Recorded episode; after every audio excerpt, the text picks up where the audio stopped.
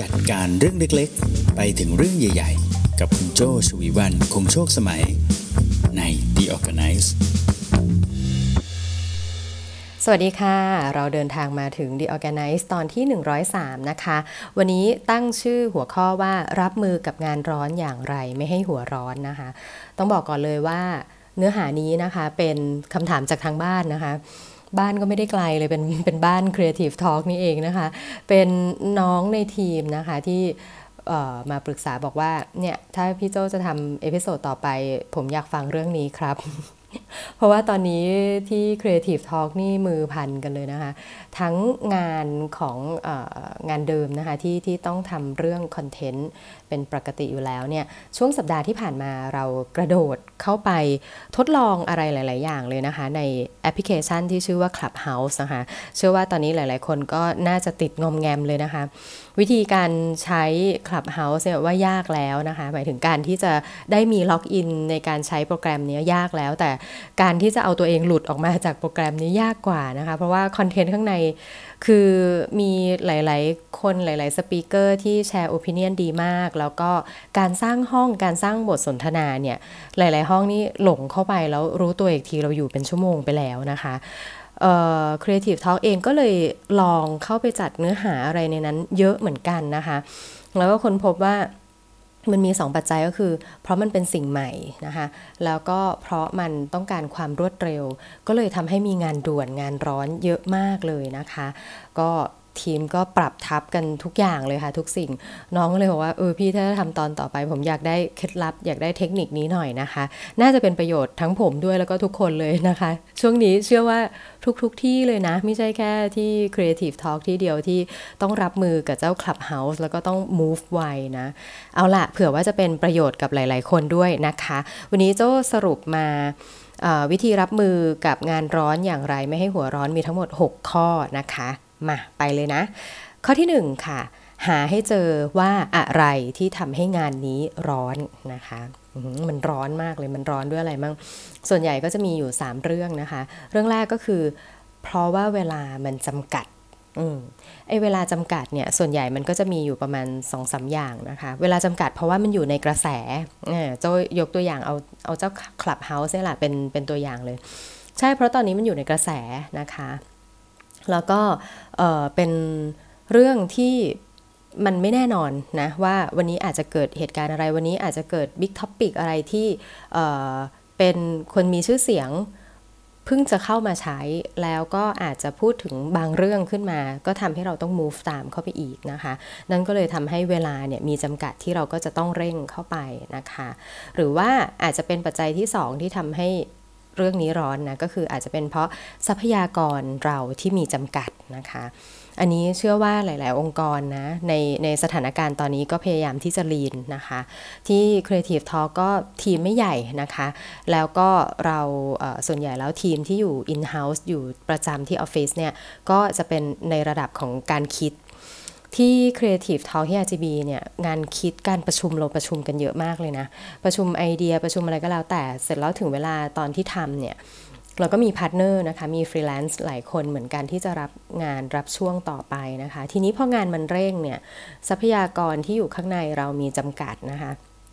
บางครั้งหลายคนเนี่ยก็ลงมาช่วยลงมาทำในบางเรื่องที่ปกติเขาไม่ได้ทำเรื่องนี้โดยเฉพาะนะ แต่มันอาจจะเป็นความสามารถบางอย่างที่ทำให้อ่าเขาช่วยอันนี้ไปก่อนก็ได้หรืออะไรเงี้ยมันก็เลยทำให้เขาคนเดียวเนี่ยอาจจะต้องทำหลายเรื่องก็เลยทำให้ร้อนขึ้นมาได้นะต่อมาเรื่องที่3นะคะก็คือทักษะที่มีจำกัดนะคะที่ทำให้สิ่งนี้ร้อนได้นะทักษะที่มีจำกัดเนี่ยเจ้าคลับเฮาส์เหมือนกัน เราไม่เคยใช้โปรแกรมนี้มาก่อน ถือเป็นเรื่องใหม่ใช่ไหมคะที่เพิ่งเข้ามาในประเทศไทยไม่นานนี้เองนะคะ โปรแกรมนี้จริง ๆ แล้วเนี่ยไม่ใช่ว่าเพิ่งสร้างนะคะจริง ๆ เขาสร้างมาตั้งแต่เดือนมีนาคมปีที่แล้วปี 2020 นะคะแต่ว่าเพิ่งจะเข้ามาเป็นกระแสหนัก ๆ เพราะว่าอีลอน มัสก์นะคะเปิดห้องสนทนาคุยกับเจ้าของแพลตฟอร์มที่ชื่อ Robinhood นะคะที่เป็นโปรแกรมในการลงทุนเขาเขาก็มีประเด็นในนั้นแหละ แล้วก็เลยทำให้คนเนี่ยรู้จัก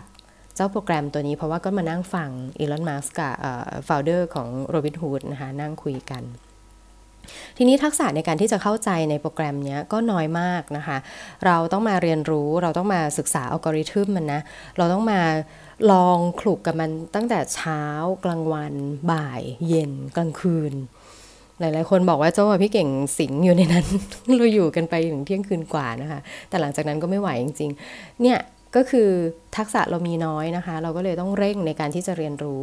ก็เลยอาจจะทำให้งานนี้มันร้อนขึ้นมาอะข้อหนึ่งทวนอีกทีนะ หาให้เจอว่าอะไรที่ทำให้งานนี้ร้อนนะคะ มี 3 เรื่องใหญ่ ๆ ที่มักจะเป็นปัญหาที่ทำให้ปัจจัยนะคะ ที่มักจะเป็นปัจจัยที่ทำให้งานไหนก็ตามร้อนเนี่ยก็คือ 1 อาจจะเป็นเพราะเวลามีจำกัดนะคะ สิ่งนั้นอาจจะอยู่ในกระแสนะคะ หรือว่าอยู่ในเทศกาลนะไม่มีวันที่อะไรที่แน่นอนนะคะ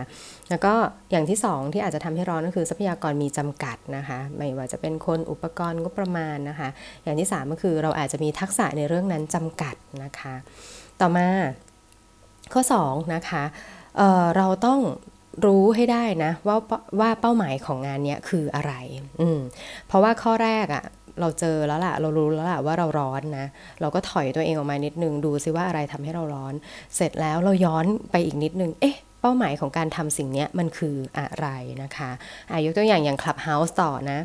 อ่าที่เราจำเป็นจะต้องเข้าไปศึกษา Clubhouse นะ เพราะว่าตอนนี้มัน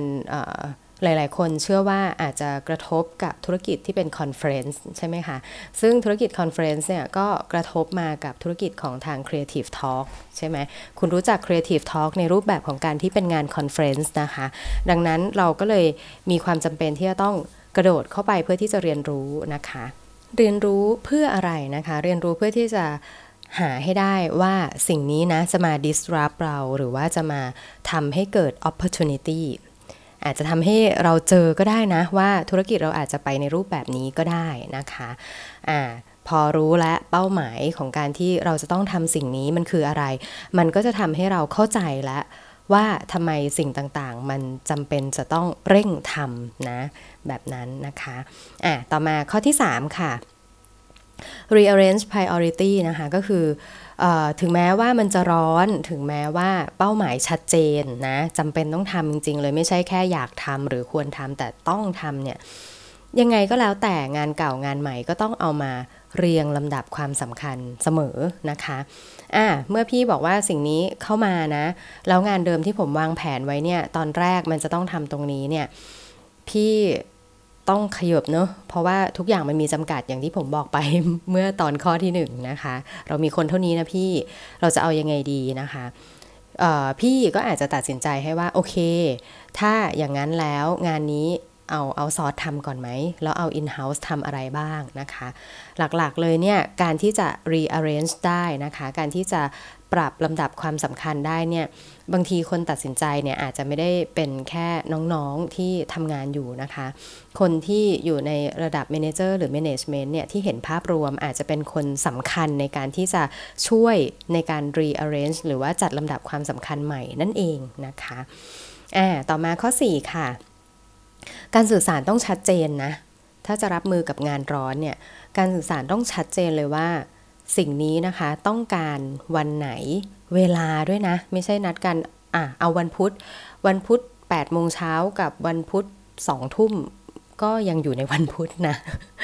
ต้องระบุเลยนะคะ เอ้ยพี่ต้องการวันพุธขอเป็นสัก 10 โมงนะ เพราะว่าเดี๋ยวพี่ขอรีวิวสักครึ่งชั่วโมง เสร็จแล้วเราเอากลับไปทำต่อก็น่าจะ ตีไปกลับแล้วเราน่าจะได้ใช้สิ่งนี้กันก่อนตอนเที่ยงอะอะไรแบบนี้นะคะ วันเวลาจำนวนชิ้นงานอยากได้ 3 ชิ้นนะ แต่ละชิ้นเนี่ยจะเอาไปโพสต์ที่ไหนบ้างนะคะ ใครเป็นคนทำงานไหนต้องระบุคนเลยนะ คนนี้ทำเรื่องนี้นะทำเสร็จแล้วส่งต่อให้ใครนะคะ แค่ไหนถึงเรียกว่าเสร็จ อะหลายครั้งเราจะแบ่งเฟสนะ โอ้โห ถ้าจะทำเยอะขนาดนี้แต่ด่วนขนาดนี้อะจริง ๆ เยอะขนาดนี้มันต้องใช้เวลา 5 วันพี่ แต่ถ้าพี่ต้องการจริง ๆ ในวันนั้นอะพี่เอาแบบเอาแกนเอากระดูกมันไปก่อน คือให้มันไปไปเริ่มต้นสิ่งนั้นได้ แต่ว่าความสวยงามเดี๋ยวว่ากันอีกทีได้ไหมพี่ อะได้ต้องตกลงกันก่อนนะอ่าในช่วงวันแรกอาจจะไม่สวยทำงานได้ แล้วค่อยๆ สวยขึ้นมาอีกที ถ้ารับได้ก็ไปกันต่อนะคะ อันนี้ก็คือรูปแบบของการสื่อสารต้องชัดเจนนั่นคือข้อ 4 นะคะ ต่อมาข้อ 5 decision maker ต้องมีน้อยที่สุดอืมอย่า approve เยอะ อย่า approve หลายชั้นนะคะ คือถ้าบอกว่างานด่วนเนี่ยไอ้เจ้าปัจจัยที่จะทำให้มันเสร็จไวก็คือขั้นตอนในการทำก็ต้องกระชับแล้วก็ต้องไวนะคะ แต่ถ้าสมมติว่ามี decision maker หลายคน กลายเป็นว่าจะต้องทำงานสิ่งนี้ ประมาณ 4 เวอร์ชันอะสมมตินะ สมมติว่า decision maker มี 4 4 คนในออฟฟิศ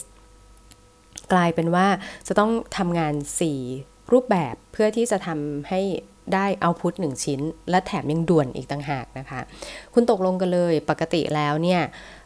คนที่ตัดสินใจมีอยู่ 4 คนช่วยลดเหลือคนเดียวได้ไหมอะถ้าคนเดียวไม่ได้ งั้นพี่สองคนน่ะมาดูพร้อมกันแล้วคอมเมนต์พร้อมกันได้ไหมอืม อย่างเงี้ยนะคะ มันก็จะได้เป็นคอมเมนต์รวดเดียวกันไปเลยนะคะ ข้อ 5 ก็คือ decision maker หรือคนมีอำนาจตัดสินใจต้องน้อยที่สุดนะคะ แล้วก็มาใกล้ชิดที่สุดนะคะ ต่อมาข้อสุดท้ายค่ะ หาวิธีทำงานร่วมกันนะคะ หาวิธีทำงานร่วมกันเนี่ยออาจจะไม่ต้องถึงขั้นเป็นครั้งต่อไปก็ได้นะ ก็ต้องเป็นครั้งนี้ไปเลยเนี่ยแหละสิ่งสำคัญเลยนะ ทีมงานต้องเปิดใจที่จะพูดคุยนะว่า เออ พี่มันไม่ไหวจริงๆ พี่ตัดสินใจยังไงกันดีครับ ผมผมคิดว่าอันเนี้ยมันก็จะได้คุณภาพประมาณนี้นะ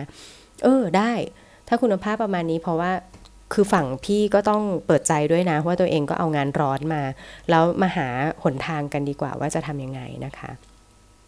แต่ก็ต้องยอมรับนะว่าหลาย ๆ ครั้งงานร้อน งานด่วน มันทำให้เราคิดนอกกรอบเดิม มันอาจจะทำให้เราเจอ opportunity หรือว่าวิธีคิดหรือว่าโซลูชันใหม่แบบที่เราไม่เคยคิดมาก่อน เหมือนที่เราเคยอยู่ใน comfort zone เดิมมาก่อนนะคะ อย่างเช่นโควิดนี่ก็เป็นตัวอย่างหนึ่งนะ ที่ทำให้รูปแบบการทำงานหลาย ๆ อย่างอะ่ะมันเปลี่ยนไป เพราะเราโดนบังคับโดยปัจจัยภายนอกนะคะ ซึ่ง ส่วนใหญ่แล้วการหาวิธีทำงานร่วมกันเนี่ยนะมันก็จะต้องมีทั้งคนที่เป็น decision maker เองด้วยนะคะ แล้วก็คนที่เป็นส่วนของ operation ที่จะมาหาทางทำงานร่วมกันนั่นเองนะคะ เอาล่ะ ทวนกันอีกทีนะคะ รับมือกับงานร้อนอย่างไรไม่ให้หัวร้อนนะคะ มี 6 ขั้นตอนด้วยกัน 1. หาให้เจอนะคะว่าอะไรที่ทำให้งานนี้ร้อน 2. เป้าหมายของงานนี้คืออะไรนะคะ 3. เรียงลำดับความสำคัญนะคะ งานเก่างานใหม่อันไหนร้อนกว่ากันนะคะ แล้วหยิบสิ่งนั้นขึ้นมา งานที่ร้อนน้อยกว่า ก็อาจจะได้ผลกระทบ อันนี้ก็ต้องเปิดใจนะคะ 4. สื่อสารต้องชัดเจน ระบุเลยนะ วันเวลาจำนวนชิ้นงานที่ต้องการใครทำเรื่องไหนก่อนหลังนะคะ 5. decision maker ต้องน้อยที่สุดนะคะ เพื่อที่จะไม่ให้เกิดหลายเวอร์ชันสำหรับการทำงานชิ้นเดียวนะคะ แล้วก็ข้อสุดท้าย หาวิธีการทำงานร่วมกันค่ะ manager ก็ต้องเปิดใจนะ แล้วก็ operation เองก็ต้องกล้าที่จะบอกด้วยเหมือนกันนะว่ามีอะไรเกิดขึ้นจากการที่เขาเอางานร้อนงานด่วนมาให้นะคะ เอาล่ะ หวังว่าจะเป็นประโยชน์นะคะกับหลายๆคน ซึ่งอาจจะไม่ได้ใช้กับกรณี Clubhouse อย่างเดียวนะคะ คิดว่าก็น่าจะต้องใช้กับหลาย ๆ บริษัทหลาย ๆ องค์กรที่บางทีมีคำสั่งฟ้าผ่าลงมานะ อพอดีงานนี้เข้ามาซึ่งส่วนใหญ่ไอ้เจ้างานแบบนี้มักจะมาจากพี่โตๆนี่แหละตัวดีเลย ปฏิเสธยากใช่ไหมคะ ปฏิเสธยาก เพราะว่าพี่โตๆส่วนใหญ่สิ่งที่เขาไปเจอมาก็คือเป็นในระดับ ที่เป็นการขยาย business หรือว่าการ finding new opportunity นะคะ ซึ่ง new business หรือ new opportunity เนี่ย มันก็เป็นสิ่งที่บางครั้งรอไม่ได้ เพราะว่าตลาดมันไปตรงนั้น บางทีเราต้องกระโดดลงไปเพื่อ explore บางอย่างนะคะ สื่อสารกันให้เยอะนะ ยิ่งช่วงงานร้อนบางทีอาจจะไม่มีเวลาในการสื่อสารเรื่องการทำความเข้าใจ แต่ว่าถ้ามีใครคนหนึ่งที่กล้าที่จะพูดขึ้นมานะ